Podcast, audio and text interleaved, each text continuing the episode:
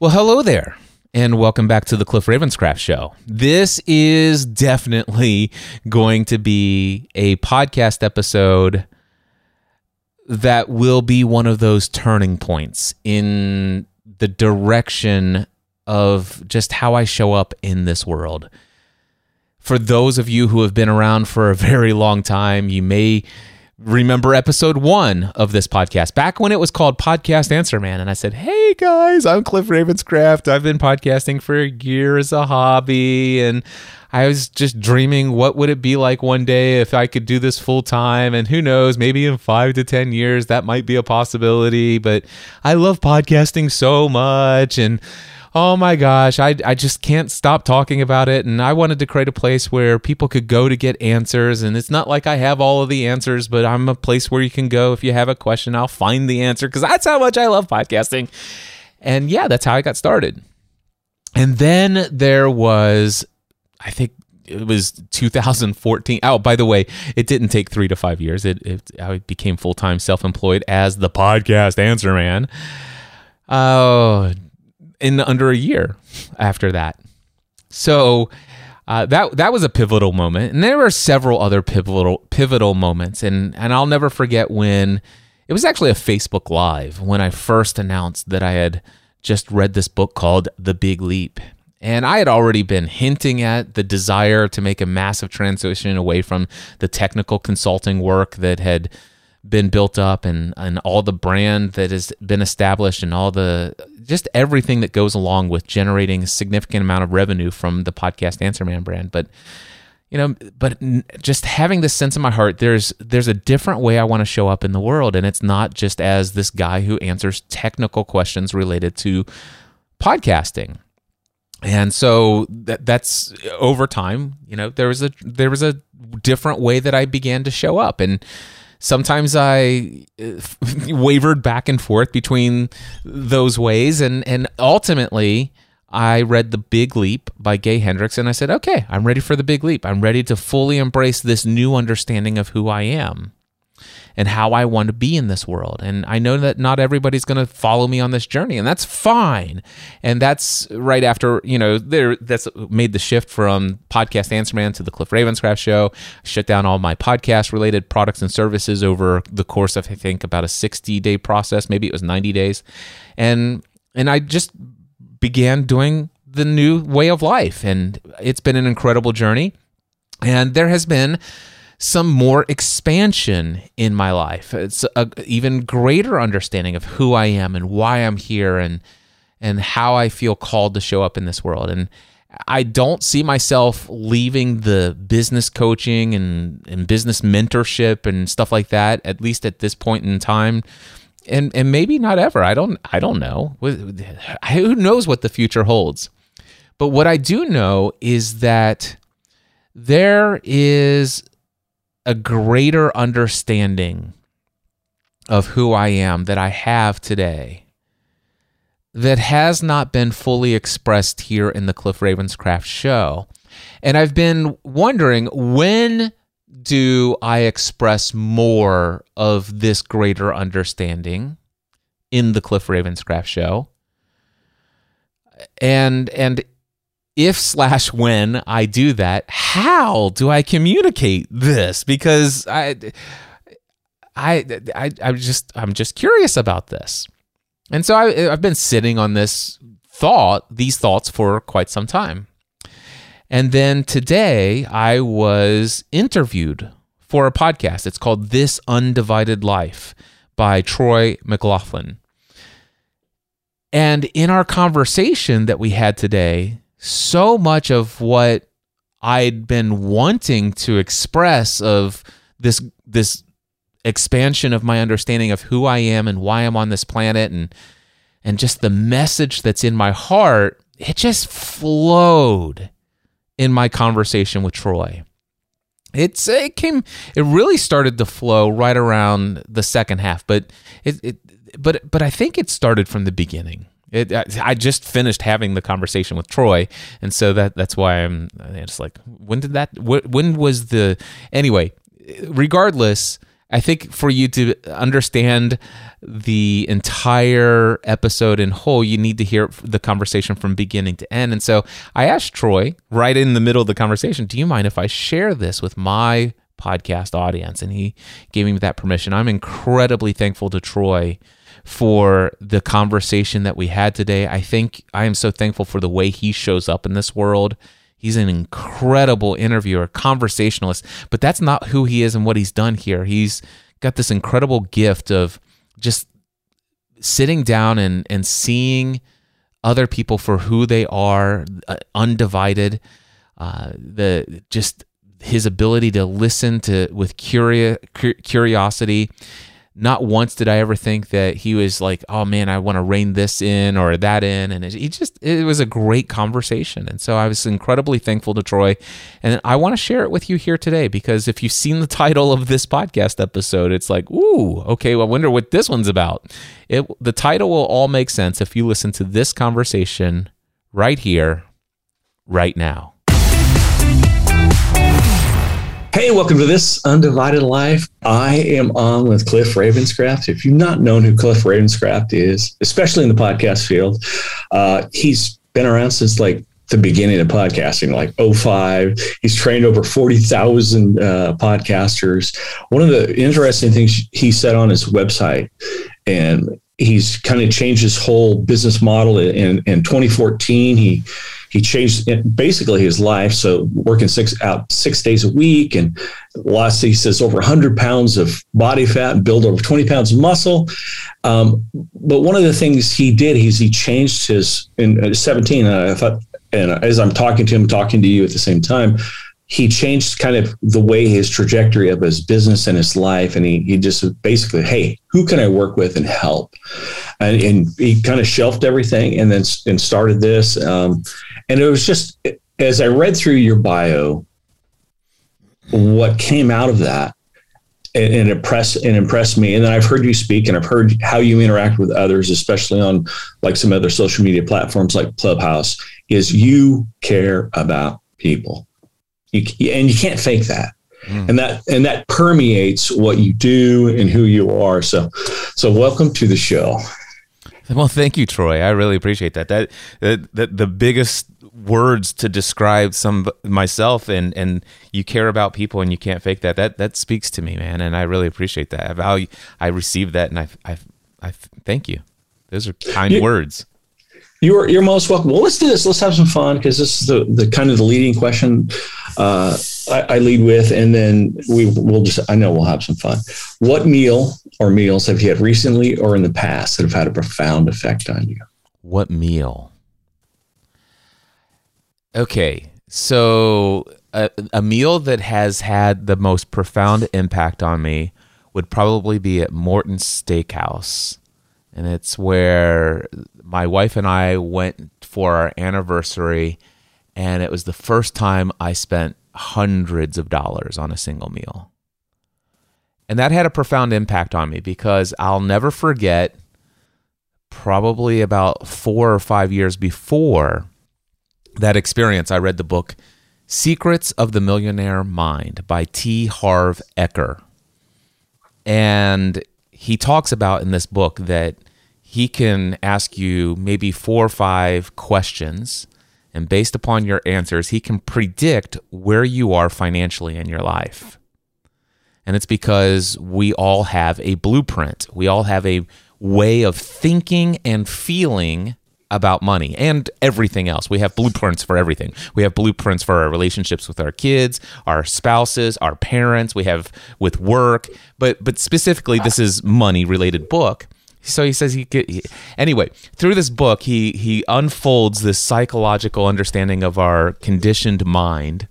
Blew my mind as as I realized how many ways I've been conditioned to limit myself to where I was then financially and one of the exercises in this book was here's here's what you need to do. Go into the restaurant and order the most expensive thing on the menu.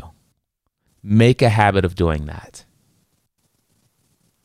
and I and I thought it's like that's ridiculous. Like, do you do you know how much? It's like that's probably going to be a filet mignon, you know. It's and these mm-hmm. things are like, and at the time I'm thinking like Longhorn or Outback Steakhouse. That, that's going to be like forty five dollars. Is like, and and Troy, I I began to do it.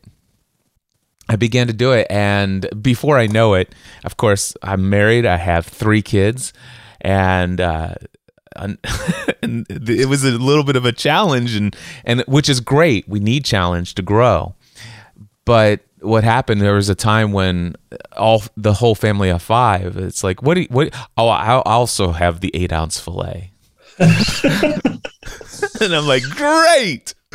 And and you know the funny thing is troy is is that experience changed that that experience changed me and and so it's it's a series of meals if you will if you will. It was it's a series of meal meals that changed me because it helped me understand that I'm not limited. Mm.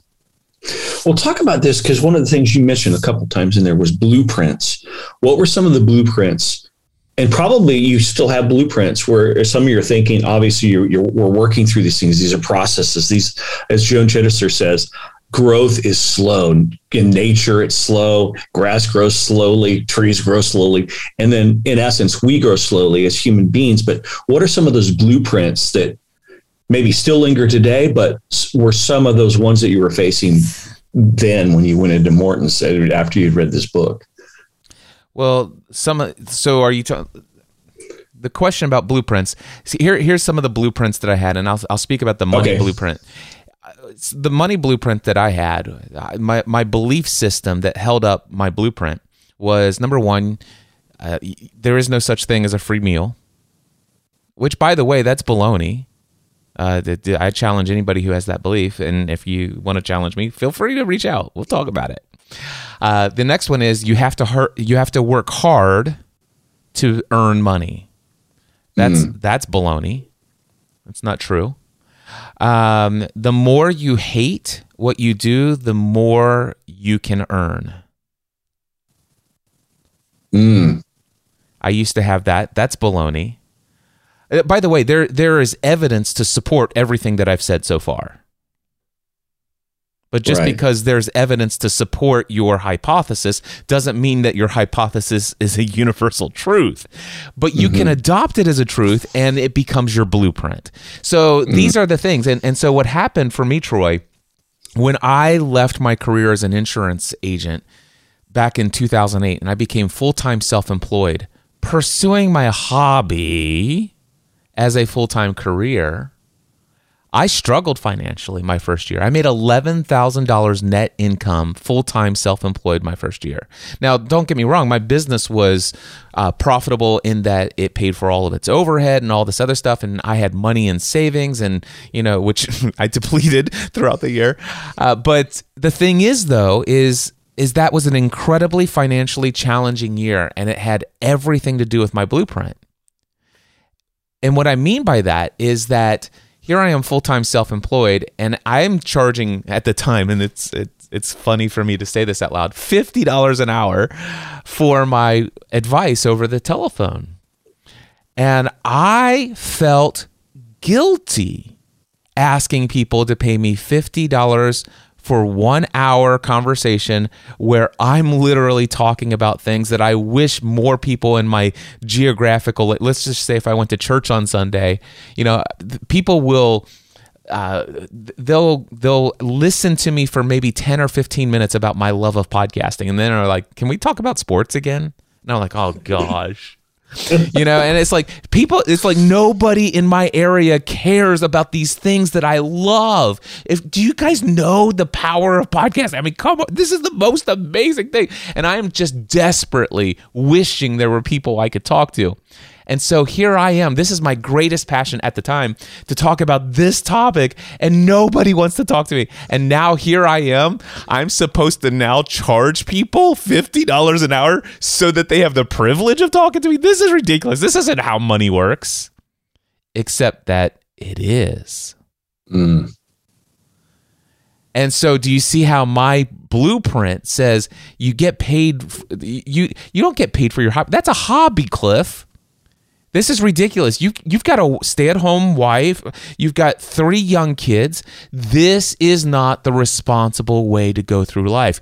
You you gosh, Cliff, I love golf. Should I go out and make it my full-time career? I said, if you want to. Mm-hmm. I, of course, I didn't say that at the time because I thought that it was just as ridiculous as they did. Because, and, and which is why I struggled.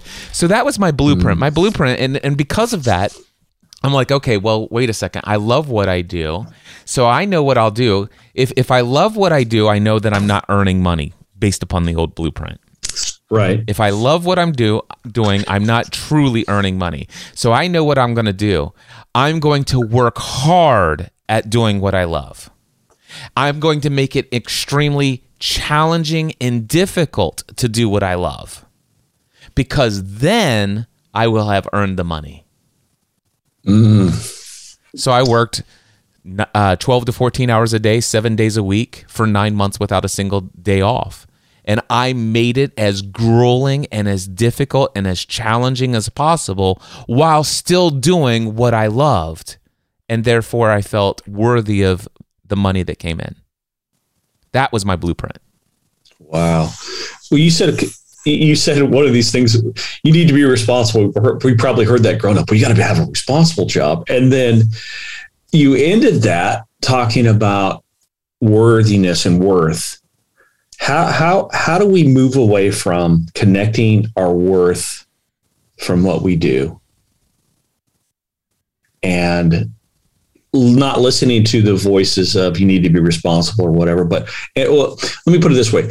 Um, uh, Nouwen, uh, Henri Nouwen had said this. He says, Over the years, I've come to realize the greatest trap in life is not success, popularity, or power, but self rejection. How do you, how do we start to not listen to those voices anymore that are telling us, often, sometimes in our own voice, sometimes in our own head, our, our own head, move away from that and really li- kind of lean into what is true, not what is not true. Couple of things are coming up for me as I hear this question. The first thing is to become aware of the voice and voices. Uh, that that's the first thing. Many, many people are not even aware uh, the, the the voice that's sometimes in our head saying, "You know what? This doesn't seem like it's the responsible thing. I should probably do this. You know what, man? I didn't get this done. I'm to have to do that tomorrow. And and we think that that's us. Or mm. I used to think that was me. Mm-hmm. And the first thing that helped me was to become aware of my thoughts and just observe them. Not to try to stop them, but just to observe them, that to, to, to notice there are thoughts there.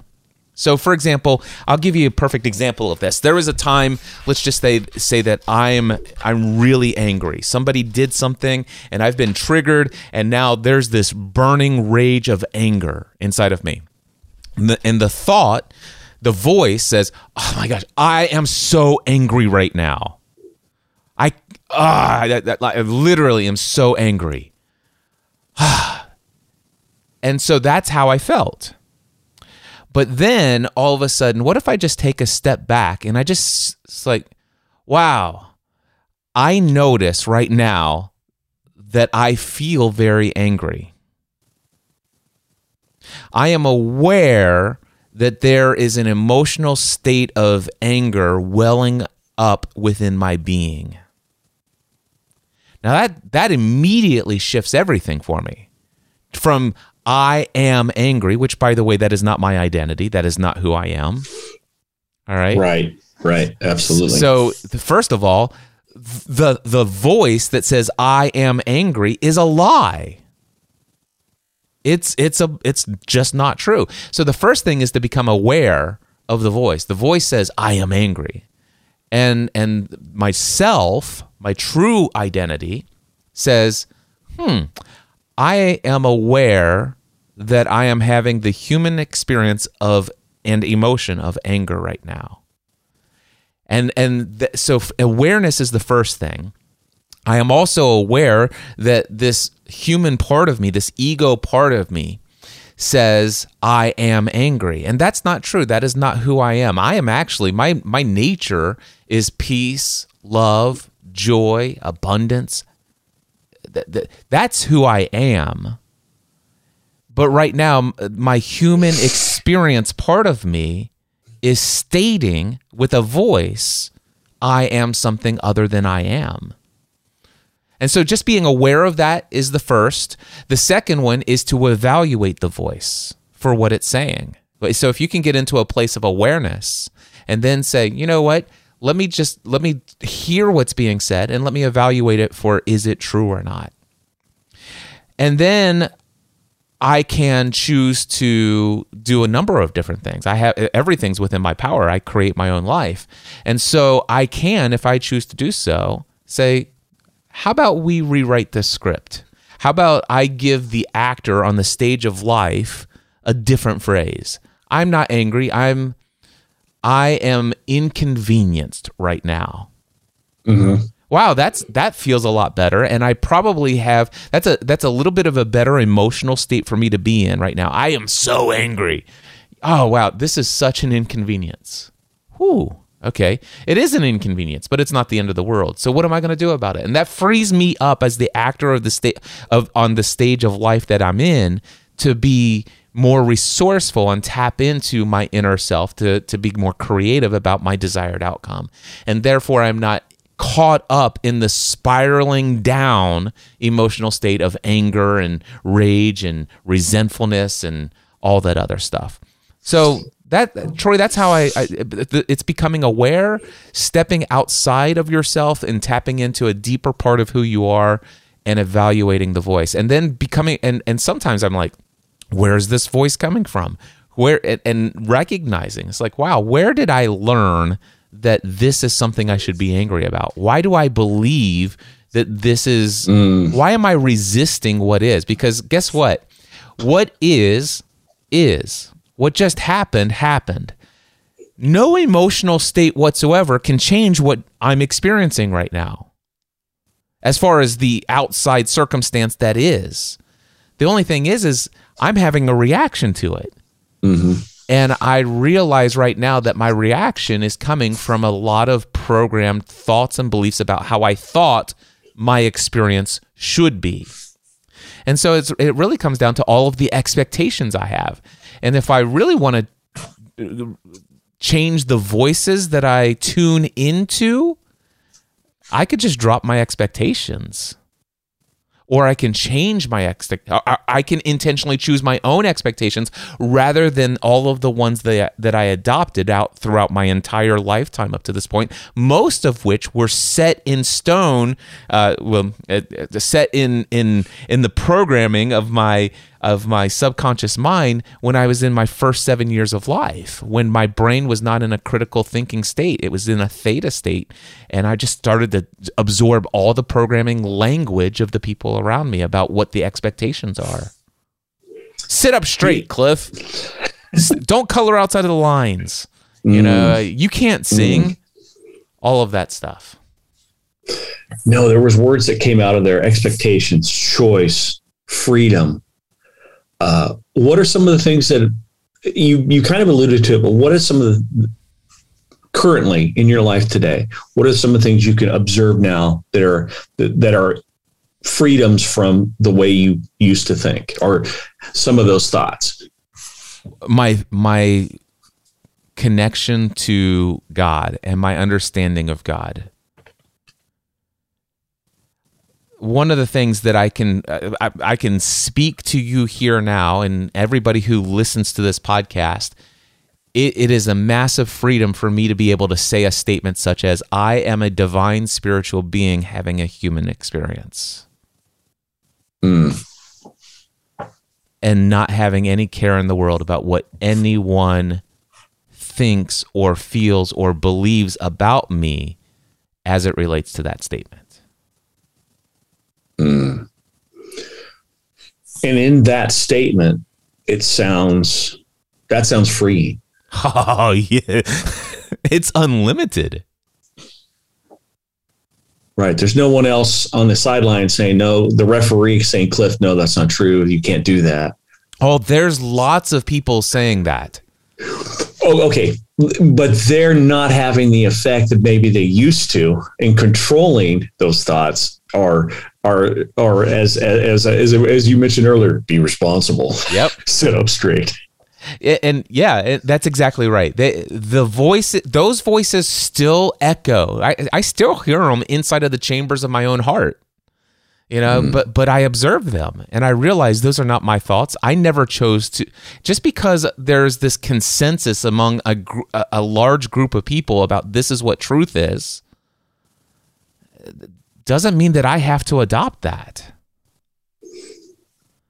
and and what i recognize Troy, for so many years of my life, especially in, in, my spiritual life. And I still consider, I still would call myself a Christian, although myself as a Christian, let's just say 10 years ago, would never, if, if, if, if I, okay, Cliff Ravenscraft 10 years ago had a conversation with Cliff Ravenscraft today, and, and the Cliff Ravenscraft 10 years ago didn't know that this is the same guy, right?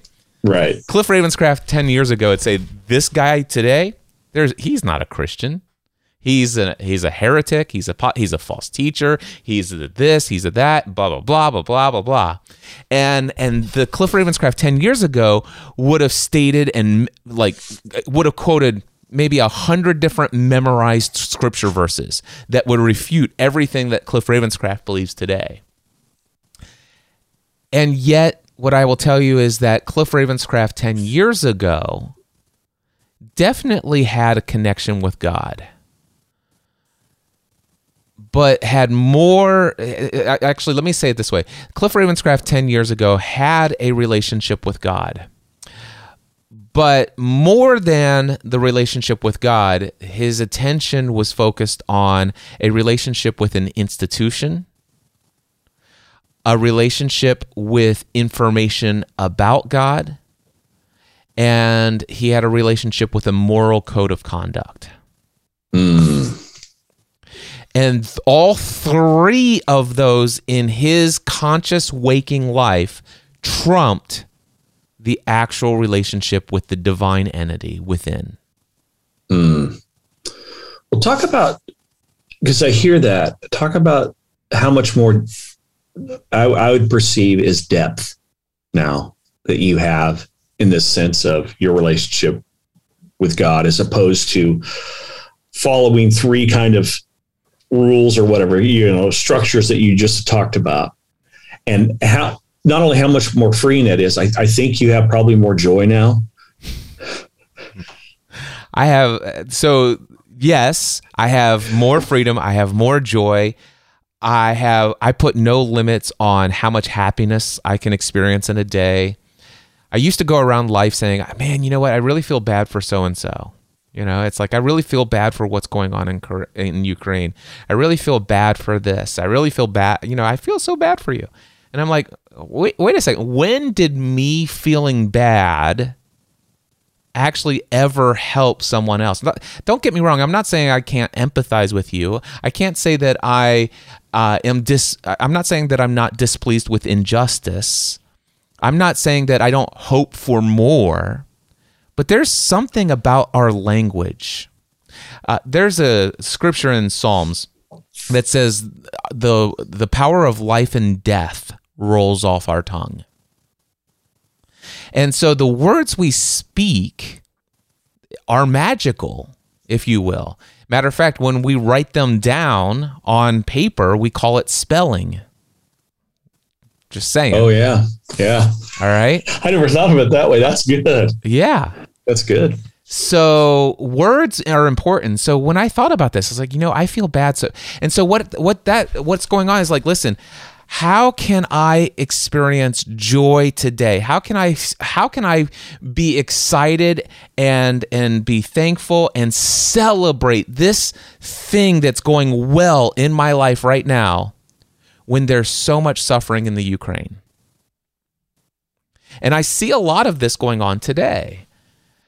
But the reality is, when in your life is there ever, in under that blueprint, when in your life has there or will there ever be an opportunity to, for you to feel good and celebrate things that are going well in your life. Because isn't there always something that you could find that you quote unquote should feel bad about? Yeah. Or should, I mean, you should tamper yeah. down how much joy you're experiencing? Come on, try again. There we go. And that would be in any situation, right? I mean, there's a whole book in scripture called Lamentations, right? Um, and then you mentioned the Psalms, but there are times when you're going through the midst of, let's say, health problems. Uh, uh, I, I mean, they can be incredibly serious health problems and in pain and, and, and what you're facing, but still in almost the same moment, grief and joy can be there. Yeah, yeah, and and and all of it is, I believe, a choice. I mean, because mm. what we're talking about here are emotional states, right? Right. And you can choose any of that. Uh, there, there are some psychological and physiological ways that you can choose what you're experiencing, and, and in fact, you you do. It's just unfortunately sometimes it's unconscious, but you could become conscious of the process, aware of the process, and, and then choose it but yeah, there was a time after my first year in business because of the way that I worked myself nearly to to death, and that mm. is I mean that very literally because I ended up in the mm-hmm. hospital for 2 weeks and almost died. And I got to tell you that that even in that process while there th- this is way before I had any understanding of the things that I'm talking about today. But even in the hospital while I almost died, it wasn't like I was like not having joy. I mean, matter of fact, I was blogging, you know, from my mm-hmm. hospital bed. I was creating yeah. podcast episodes, hyped up on drugs. Even uh, there, it'd be fun probably to go back and listen to some. Cliff of those. on opioids. there's there's a couple of those episodes out there. So, but but even more recently, I had I I had COVID back in November of 2021, and it got pretty serious. I didn't know that it was COVID at first, and and then all of a sudden, you know, after about four or five days I, of literally being consciously awake for maybe thirty minutes of the day, and, and I was just sleeping the rest, hardly able, you know, you know, I was I was able to breathe, but it, it was definitely a challenge, and it was getting progressively worse each day. And what's different about my experience of almost dying in the hospital in 2009 and my experience of COVID in November of last year, in November of last year, there was no fear. Mm. In November of last year, there was only joy. In November of last year, there's only peace. And what? And one day on the couch, I I, I remember I said, Stephanie, I I think I need to go to the hospital. I, I think I need to go to the hospital and and and and I and I think this is this is serious and it might be COVID. And and I don't think that there's there's an inner voice within me and this isn't the voice of programming. This is this is my divine union to God. There's a I said I, I there's an inner voice that tells me I need to go to hospital and I, I can't wait till tomorrow. And so uh, I went into the hospital. Sure enough I had COVID. And and it was it was very serious uh, and but they did dis- they didn't put I wasn't so bad that I was on a ventilator, but I do know what I from all of the anecdotal stories and research that I've seen is that if I would have waited another day, I wouldn't have been able to get the treatment I did the next day. So so they just they just start discharged me, but the first thing the very next morning, I was at an outpatient clinic getting these things called monoclonal antibodies. Antibodies, yeah. Yeah, and and and that that but through that process, Troy, I was like, you know what? If I die, I die. I mean, mm. and in fact, the truth is, is I don't even believe that statement. I, th- those words, those words don't do not adequately communicate what my beliefs are. If I die, this human experience will end. Mm. But I will live on be- eternally. Mm-hmm and and I will not be. I, I, I don't feel like I need to grieve the loss of my little pup, which, by the way, I, this is probably just an audio podcast, but I'm I'm sitting here loving on my little dog sitting here in my lap. My wife dropped him off here. You know, I yeah. I, I won't grieve the loss of my wife, and I won't grieve the loss of my kids, and I won't fear for what their experience in this world will be without me, because I I am I and the Father are one, which is what Jesus prayed in the garden he, right before mm-hmm. he was arrested. He says, "Father, uh, I pray that they would be one as you and I are one." And I believe that I am with my Father in heaven, not just in heaven, but here on earth. Thy kingdom come on earth as it is in heaven. And and I am already eternally united. I am already in heaven and on earth. I am in this world, but have come to the understanding that I'm not of this world.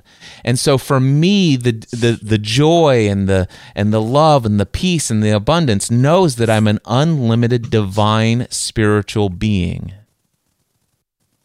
Mm, and it's really it's my knowing of that that allows me to follow all of those things that Jesus talked about in scripture. Be anxious about nothing. Don't worry about any. Don't worry about what you'll eat. Don't worry about what you drink. Don't do. Seek first the kingdom of God and all of these things. Matter of fact, ask for anything in my name, and it will be given to you. Anything. And and the interesting thing, he says, seek first the kingdom of God. And and somebody asked him once, when will the kingdom of God appear? He said, and Jesus said, I tell you the truth. He said, which I love that he says this. You know, I, I, tell you the truth. This time I'm not lying. No, he, but he wanted to emphasize this is the truth. He says nobody will be able to tell you what day and what hour, and nobody's going to be able to say, "Look up there in the sky, here it comes." He goes, because the kingdom of God is within you. If you could just remember your source of how you came to be here that is the that is the kingdom of god. Mm. well cliff you said something you said remember. Oftentimes uh, my, my, co-host scott calls us leaky vessels. We forget a lot right? And then one of the themes of this show is talking about our practices. Um, and Tish Warren had said this. She says, examining my daily liturgy as a liturgy, as something that both revealed and shaped who I love and worship, allowed me to realize my daily practices were malforming me, making me less alive, less human, less able to give and receive love throughout the day. And then she says, changing this ritual allowed me to perform, to form a new repetitive and contemplative habit that pointed me toward a different way of being in the world. Yeah, I love that. That's my experience as well. and and like you had said, this is a practice. How do we start to? What are some? Okay, let me ask you this: because it's a practice, and you do this, what are some of the questions you ask yourself, or what are some good questions that even someone who's listening to the show? What? Hey, how can I ask some questions on a daily basis? Kind of a when I'm maybe walking through some of these experiences, you talked about anger, all these other things. What are some of the good, good questions to reform, to maybe even refute some of the voices that I hear that may not be true? Wow, so many good questions to to, to give you. Uh, I'm a huge fan of journaling, by the way, and so one of the things that really got me started is the question, "Who am I?" Now, I'm not going to lead anyone into thinking about what you might consider as who you are but i would just uh, because let me just tell you when i first asked this when i first journaled the answer to who am i i'm like well i am a podcast and new media consultant who helps people you know blah blah blah. It's like is that really who i am? Well i'm a husband i i am a husband and father and blah is that really who i am and and so um, so what the first thing that I would recommend is just begin a practice, C- create a journal prompt that is nothing more than the question, "Who am I?" question mark, and then just whatever comes up in your mind or your or from your heart, either one, just just type it out, write it out, whatever, and I would encourage you to come back maybe a day later, a week later, a month later, a, a quarter later, a year later, and use that journal prompt again the only thing that I re- I do recommend and that I would steer you towards is do not go back to the previous answers. And just start mm. today based upon where I am today. Who am I?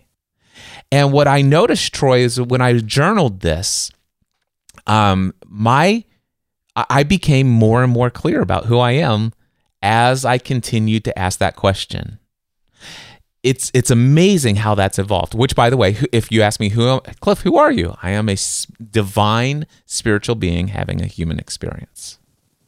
Mm. I am one with God. That that's that's who that's where I came to. But let me tell you, I did not get there overnight. so the second question in another journal prompt: Why am I here? Mm. The dash. Why am I here? And and so that's a good question to ask. And the third question that I would encourage everyone to ask and to journal often, what do I want? What do I want? And this is a challenge for a lot of people. So at my Free the Dream conference, I often give people this exercise. It's we create this list. It's the 50 things I want list. And I tell people to write, take out a piece of paper on the left hand column, go from top to bottom, 1 through 25, flip it over, 26 through 50. Now, at the top of the first page, type in 50, or write in 50 things I want. And here's the here's the assignment. Here's the here's the assessment if you want to do this. You're going to ask yourself, what do you want? And anything and everything that comes to your mind, comes from your mind or your heart, it has to be put down in one of the slots. Here's the caveat you must not ask yourself, is this possible? You must not ask yourself, is this selfish? You must not run it through the filter as, is this materialistic? You must not concern yourself, what would people think if they saw that I wrote this on this list? If you could allow yourself in the privacy of your own being to actually write down 50 things you want in life, it will help you to start discover more and more about how to answer those first two questions. You said something that was really interesting. You said filter. How do we start to recognize those filters? Well, the, the, the, look for anything that makes you feel bad mm. and ask, why, why do I feel bad? So, for example, if all of a sudden I get on, if, let's just say you're on a weight loss journey. All right. If you get on the scale and you recognize, you know, you've been making some progress, and then let's just say for the last three days straight, you've been plateaued, or maybe even went up a half a pound or something like that. How does that make you feel inside? If you do not feel peace, love, joy and pure acceptance and non judgment and zero criticism, if you are not fully in love with yourself as you are, if you're feeling any negative emotion related to that experience, ask yourself, why do I feel this way? And what you, if you do enough of this work, if you dig deep enough, you will find out that it is not you it, those are not your thoughts, those are not your beliefs that are causing you to feel that way. You adopted them from the voices of others. Mm. And that's a no. filter. I I, right. I am successful as long as I don't weigh this much. I am successful as long as I live up to this. I am successful. I I have the uh, I have it it is okay for me to feel happy it is okay for me to earn, feel prosperous. It is okay for me to feel joy if I live up to these standards. And then ask yourself who sets those standards? Mm. And you have two choices others or yourself. Yeah, and you said that word right in there, that, that if word, if. Yeah and we all have this ability. That's the, that's why i like to my favorite my favorite thing to, that i've learned on this journey is life is created. And we mm. and we created it. If you can understand the power of that statement you'll understand that you're not a victim of anything and I know that that's an incredibly triggering statement for some people who've been through some horrific things. I know that I've experienced some horrific things. My my wife was sexually abused when she was a toddler by her stepdad. So I, I trust me, I understand that things happen, but but still it's it's not it's not what happens to you. It's how do you respond to it. Do you say that again? Say that again. That's really important. It's not what happens to you in this world. It's how do you re- choose to respond to it. And and most people don't choose to respond to it. They they habitually react to it. Ooh, that's really good. And your reaction is a choice. It's just an unconscious choice. It is a hypnotic choice. So Troy, let me ask you this. You you work for a company that you said you've been working for this company for quite some time. And uh, I would imagine that you drive to work to go pick up, you know, to start your workday. Is that correct? Correct. And so let me ask you this. When you drive home, have you ever had this experience?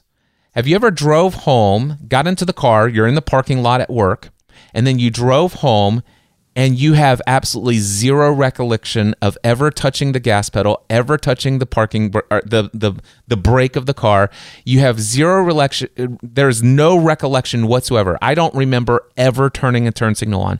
I don't even remember seeing a single tree. I don't remember seeing another car or or seeing another human being behind the wheel of another car. Have you ever had this experience? Maybe. I mean, I, as I look back, uh, one of the things I may have forgotten that I've had that experience, but there have been times I, I would say there have been, mo, you know, se- sections of drives where I've just been oblivious to what was going on. So what th- what this is is it's called a hypnotic rhythm. We actually our our subconscious mind are is is so incredibly powerful. I mean, it is it is just unfathomable just how powerful we are as human beings. That we could literally drive a car and not crash and not even be consciously aware of the fact that we're driving a car. Think about mm. that. Yeah. See, Tesla has nothing on us. It, that is more accurate of a statement than you can possibly imagine. Well, I, I saw one on the road the other day that crashed. So apparently, well, and, and and the thing is, is is right. there are there are humans that do the same thing, right? But th- there may be reasons for that in the programming. The, the, the same the same yeah. thing that calls the Tesla car. It, it's it's uh it's the fallibility of the programming that caused that right. crash. And it's the same thing with humans. With humans, right? we'll talk. We'll talk about this because you had referenced your wife, and we certainly won't go to her story. But talk about. I'd interviewed Chuck DeGroat, and he talked about this idea of self care. He said, and, and, he said this. He, this wasn't um, a book that he read. He, the, one of the he's written, I think, one or two books, but this was on, on an essay he'd done earlier, and he's a psychologist, and he said this was the ancient art called uh, Curum Animarum, the care of souls. He says, and the wisest therapists will foster this process. Now, the vast majority of cl- clinicians practicing today have been trained in fix it strategies, cognitive behavioral uh, solution based process, which are aimed at quick, painless fixes. This is what sells. This is what insurance tends to pay for. But there's a profound difference here. Fix it strategies try to remove pain, while deep soul care attempts to learn from it. Sometimes in the process, we are afforded the mercy of pain relief, but it is not the goal. So talk, talk about this. We are in this process when we go through these processes, especially taking care of ourselves. We may not be afforded a pain relief, but it's it's deep soul care, and and I know that we often and because you talked about this idea of well, if I do this for myself, I might feel guilty because somebody else in the world is you know at their at their worst right? But because you you i mean as you led in your um, bio cliff needed to take care of cliff. Cliff was on a uh, on a really bad path health wise and it wasn't going to end well. Right.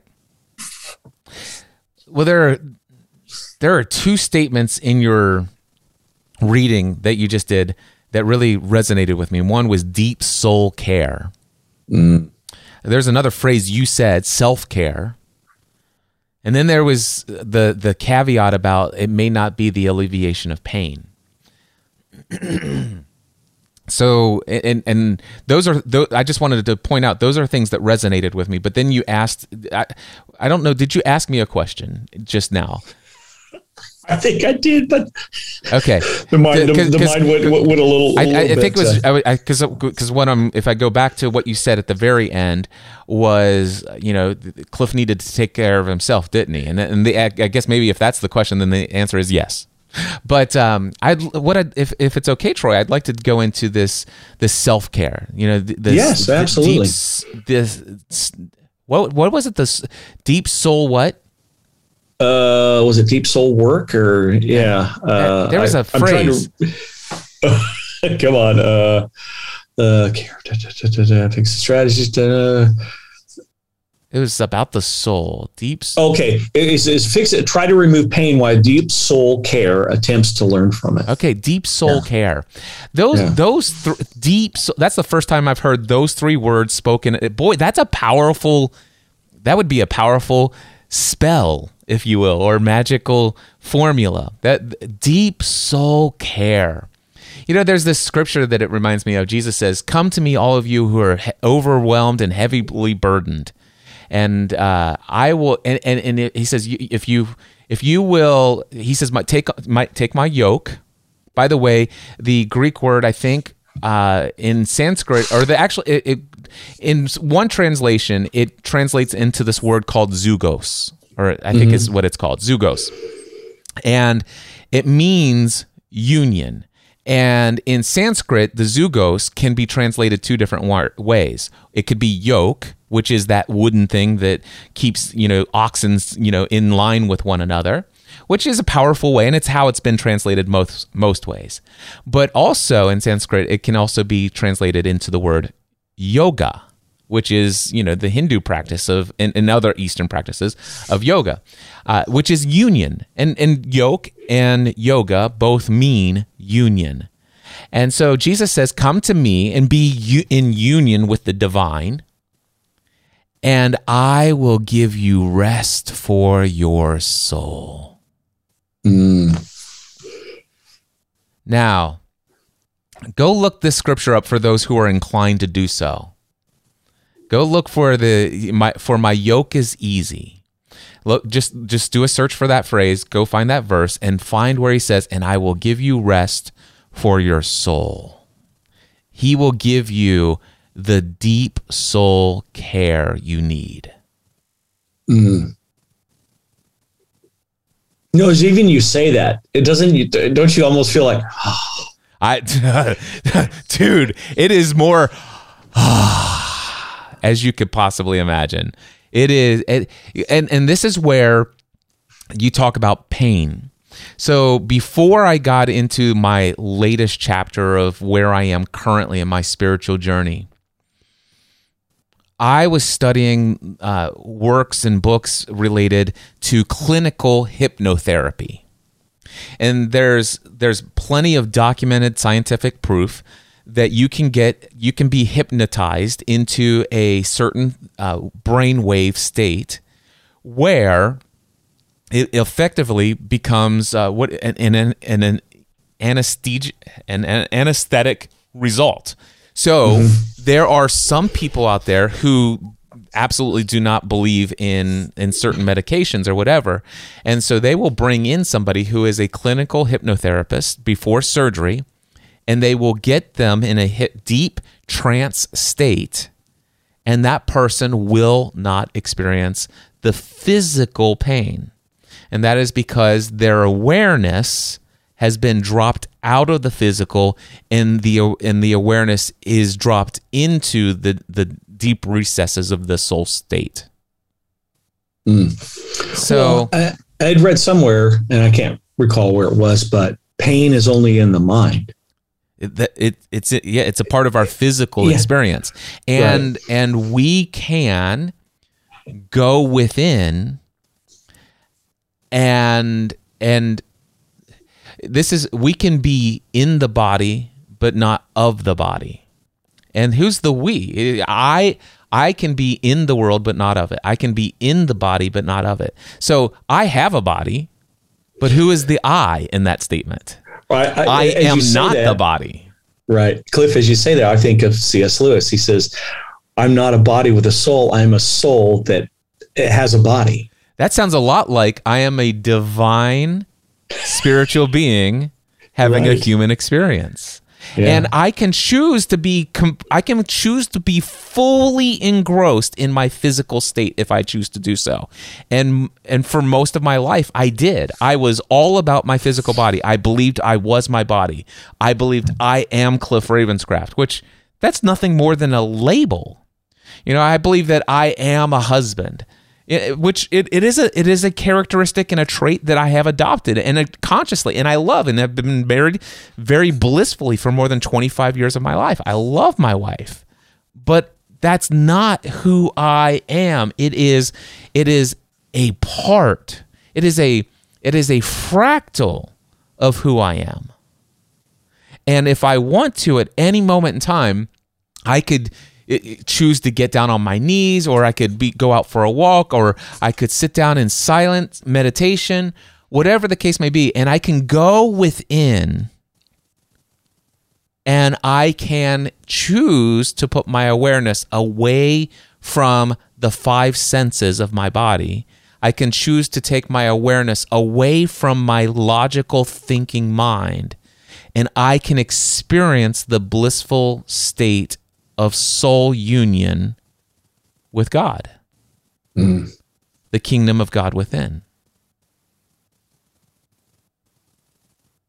No, that's that's really that's really good. I can't I can't finish up anything better to say than that.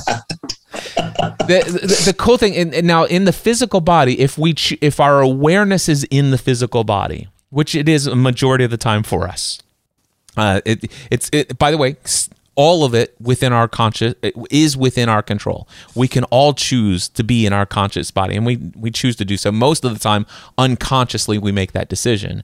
And for some of us, we may not think that we have the freedom to do the things that Cliff just said because that sounds like divination and occultism and, and all kinds of other stuff, which I had to get over. Uh, so much of that stuff.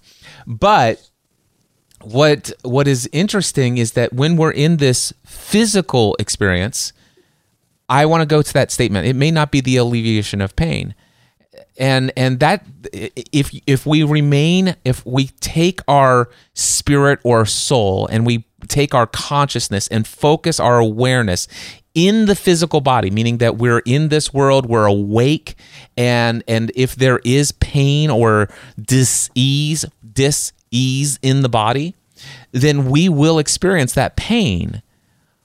But here's the one thing I just want to say even in the physical experience, being purely, fully identified in the body, suffering is still a choice. Mm. Pain may mm. not be in that state, but suffering is always your choice. And, and most of the time, it's an unconscious choice that most people choose. What are some of the, as you look back in your life, what are some of the things that you entered into suffering where now, as you look back, ooh, that was, that was my choice to be suffering as opposed to just being in pain?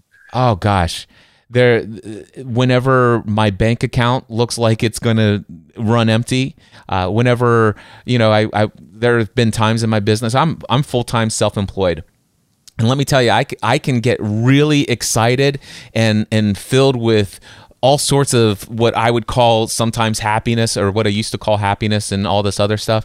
I'd be really happy if, you know, here as a solopreneur working three days a week, uh, I went 18 months making $30,000 a month, you know, working 12 hours a week. It's like, ah, yes.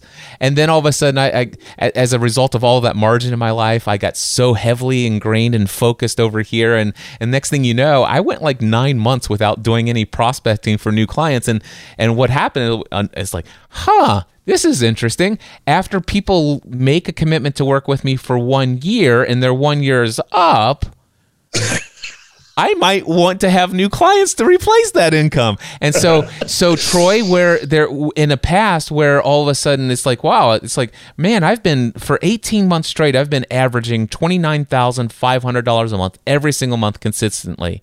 And within 90, uh, by the way, I went from 20,000 to 30,000 within a 90 day period because of some prospecting work that I had done. But also, one year later, within 90 days, I went, I dropped more than $10,000 a month within 90 Wow. days. And I can tell you right now, I've I've you know as an entrepreneur there that th- this is the most recent experience is is, uh, is I had this but here's what I will tell you Troy I did not experience an ounce of suffering in that however in the past I had had interestingly enough okay? Interestingly enough there had been times when I had been consistently making you know let's just say 15 to 20 thousand dollars a month consistently. And then all of a sudden one client leaves. And i experience frustration uh, lack of self-worth lack a, a, a ding to my self-confidence. Maybe i'm not worthy of this. Maybe i'm doing the wrong thing. And and and oh my gosh i'm a failure uh, financially as a husband. I and and i would spiral and all and dude let me tell you i can get some suffering going. But but what I and and the, and the funny thing is is that's nothing to compare to what I just experienced at you know at the end right around the middle of 2021 and and I got to tell you I I not not an ounce of my peace love joy abundance satisfaction fulfillment in life.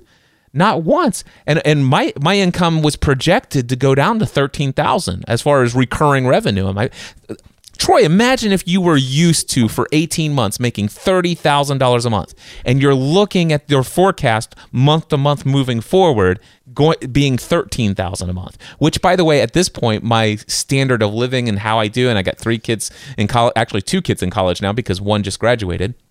And I have this standard of wanting to be debt free and all this other stuff, right? So I, I, I like to live a debt free life.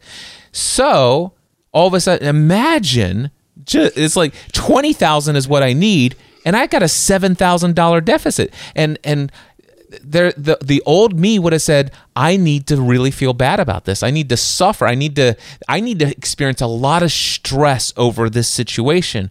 Because you know what? And oh my gosh troy i used to say these words.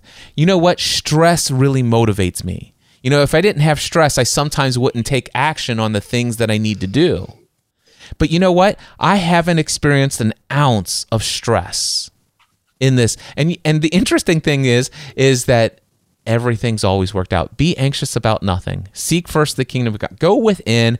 Know that you're an unlimited divine being spiritual being having a human experience that if you come here and ask in my name and i have my own understanding of what in in my name because there's a lot of in my names. If you ask for and believe and not doubt in my name you could have anything. It's over and over again.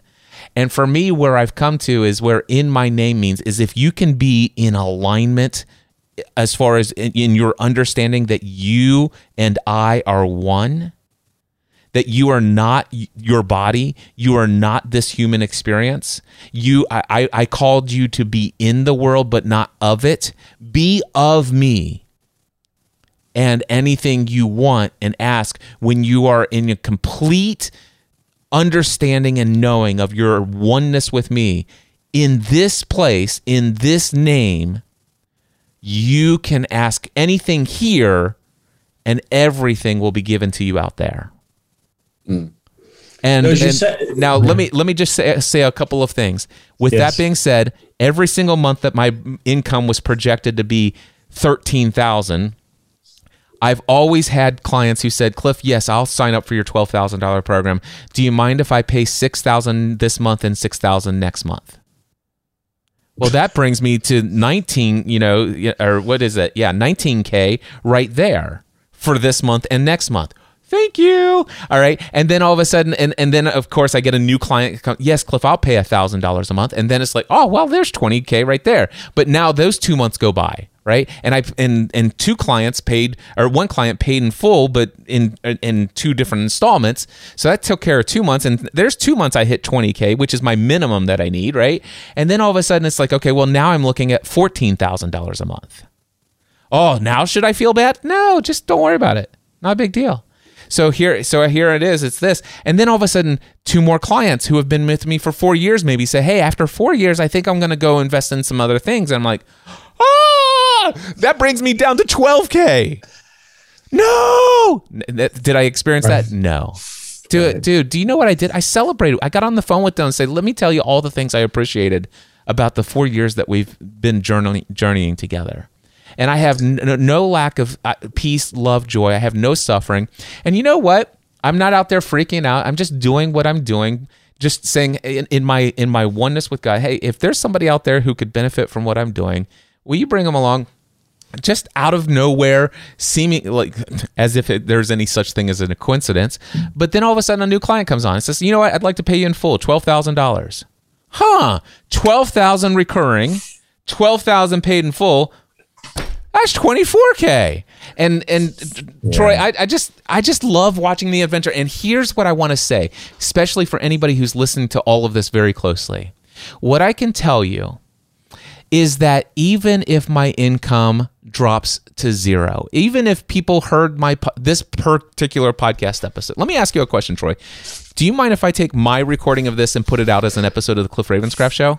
Oh, that'd be awesome. All right, and and so get a, let me give you a promo for your show. What's the name of this podcast? It is This Undivided Life.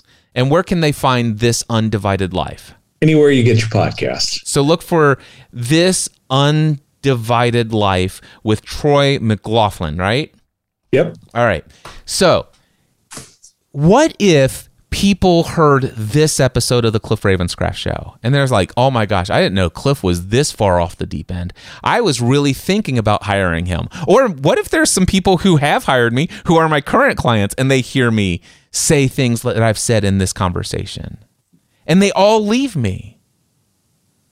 Do you think I would experience suffering? No. None. No. None. Even if even if nobody would ever want to hire me again, even if I had no income, even if I had to go get a minimum wage job, even if I lo- got behind on my mortgage, even if I had to take out credit cards and max them out, even if I owed the federal government hundreds of thousands of dollars, even if they foreclosed on my home, even if my dog and my family died, even all of this stuff, there is nothing that can take me away from who I am. Mm.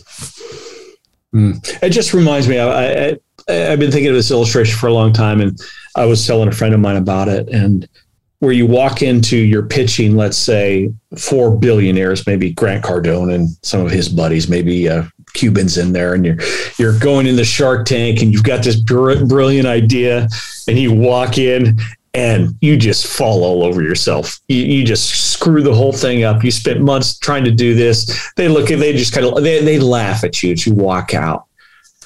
But what you realize and what you, and what you said is you know that those people can't take away your value or your worth because your value and your worth are infinite. They're already there. There's nothing that they certainly you could have done better at your presentation. Certainly you could have practiced more. Certainly you could, but there's nothing that you walked in with that they t- that that as you walk out that they never took away. Yeah. When we put our value on the external, then the then our value can be taken away. That's really good. Say that again. When we put our value and our worth on anything externally, it can and will be taken away. But if it, if it's if your value and your worth is found within yourself, not dependent upon any relationship, and by relationship, I mean any relationship with any human being, with your relationship with any circumstance or organization or or bank financial situation or even your own physical fitness and health journey. I, dude, I got caught up in that. You know, and, and and uh, even that. I mean, I could I could gain all the way back if if I were to to completely go off keto, start eating sugar crazily. If I were to even though I've told the world I'm never going to do this again, you know, and all this other stuff, and and and all of a sudden they have to bury me in a piano box because I weighed 550 pounds when I die. None of none of that would even change an ounce of my worth. Mm. Because I am not this body. Right. I mean, it, this I, I don't know that you in a sense if people are listening whoever listens to this just what you said and echoing what I said and what you said before, if you lean into this, uh, Brennan Manning talked about this. He's, he says, one question he says, I believe that Jesus will ask us at the end, he said, is this Did you really believe I loved you? He says, because none of us are who we should be. none, none of us get to where we, we need to be. What did you lean into, and this is what you've referenced all pretty much throughout the show, did you lean into the fact that you are loved eternally? You are, you, there's nothing you can do to make it better or worse today, tomorrow, in the past, at your worst, at your best, because none of us are at our, eh, none of us are like as he said, where we should be. Um, if we lean into that, did you just lean into that enough? Yeah, I listened to a little bit of your episode right before this conversation, your most recent episode that's out there. I don't know if this is going in your next one, but um, uh, you were talking with your co-host about Brennan Manning and talking about the fact that he was, you know, he was a drunk, uh, you know, there, uh, and and I, you know, I one thing I can tell you is Brennan Manning was somebody that I had just had the utmost respect for, but never really knew much about him at all. Never listened to mm-hmm. him preach and stuff like that. But I was always majorly respectful of the influence he had on the life of um, Rich, uh, gosh, what was Rich his? Mullins? Rich Mullins. Yep. And the Ragamuffin go- Gospel, uh, or the Ragamuffin Band, and so he al- he always talked about Brennan Manning. He always talked about Brennan Manning, and so just the the amount of the amount of love and adoration and respect that Rich Mullins had for Brennan Manning just blew my mind, and it just I I just absorbed it. So then all of a sudden, a friend of mine read me or uh, gave me a book. He gave me a gift of a book called Ruthless Trust by Brennan Manning. And I read it and I'm like, oh my gosh, this is, wow, is this so life giving? And then a couple years later, I read his memoir that he co All is Grace. All is John Grace. And and this guy was in touch with th- this is a guy who knew his union with divine and he's a guy who knew that you know what I could be a sex addict. I could be a porn addicted human being.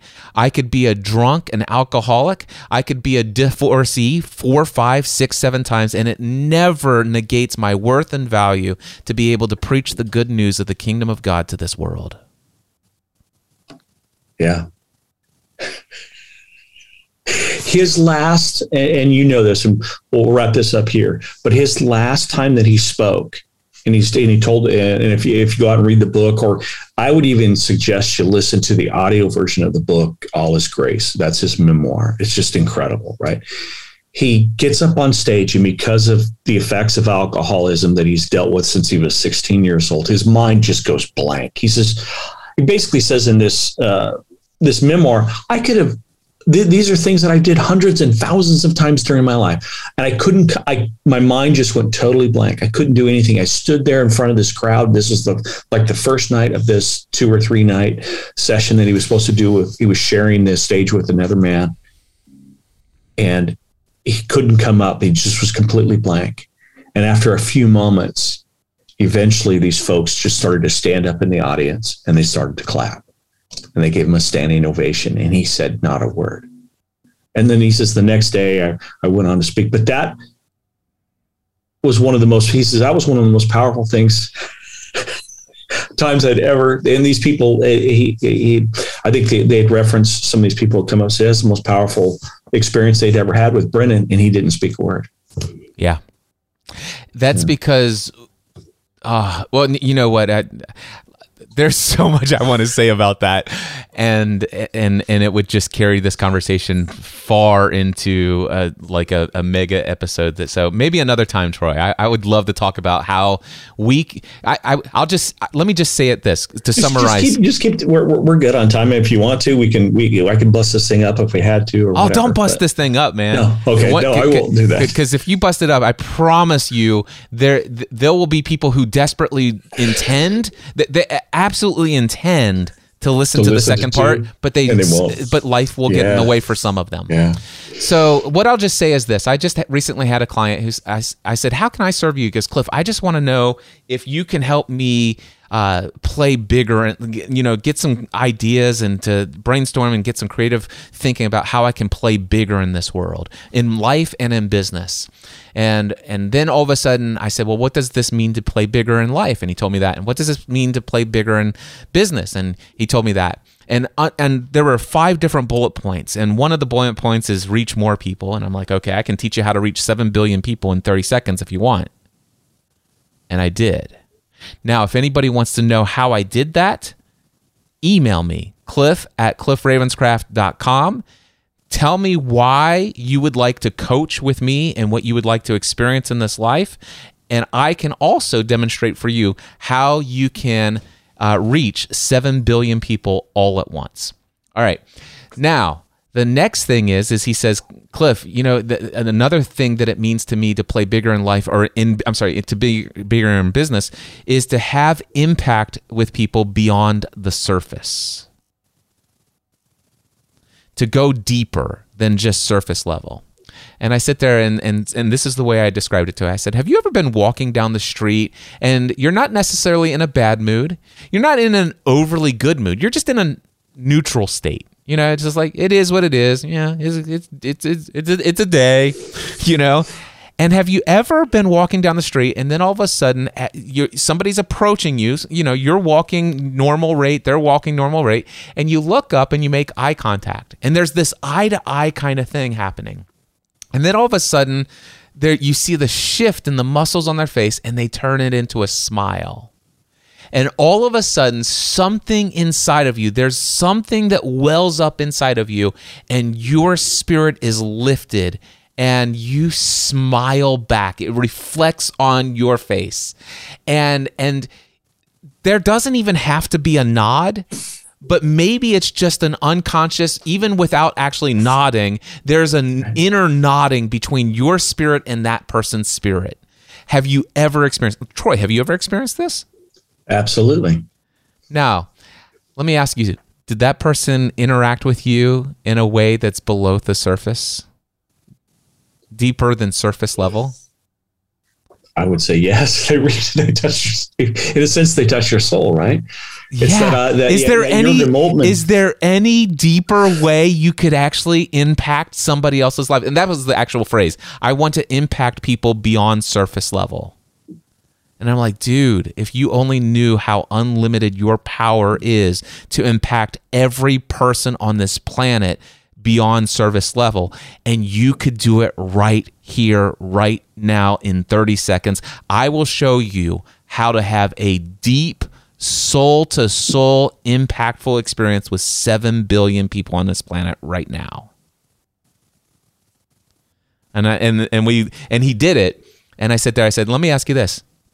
Do you feel like you figured out and had some creative ways on how you can play bigger play a bigger game in life and business? He goes, "Oh, this is so much bigger than what I had thought."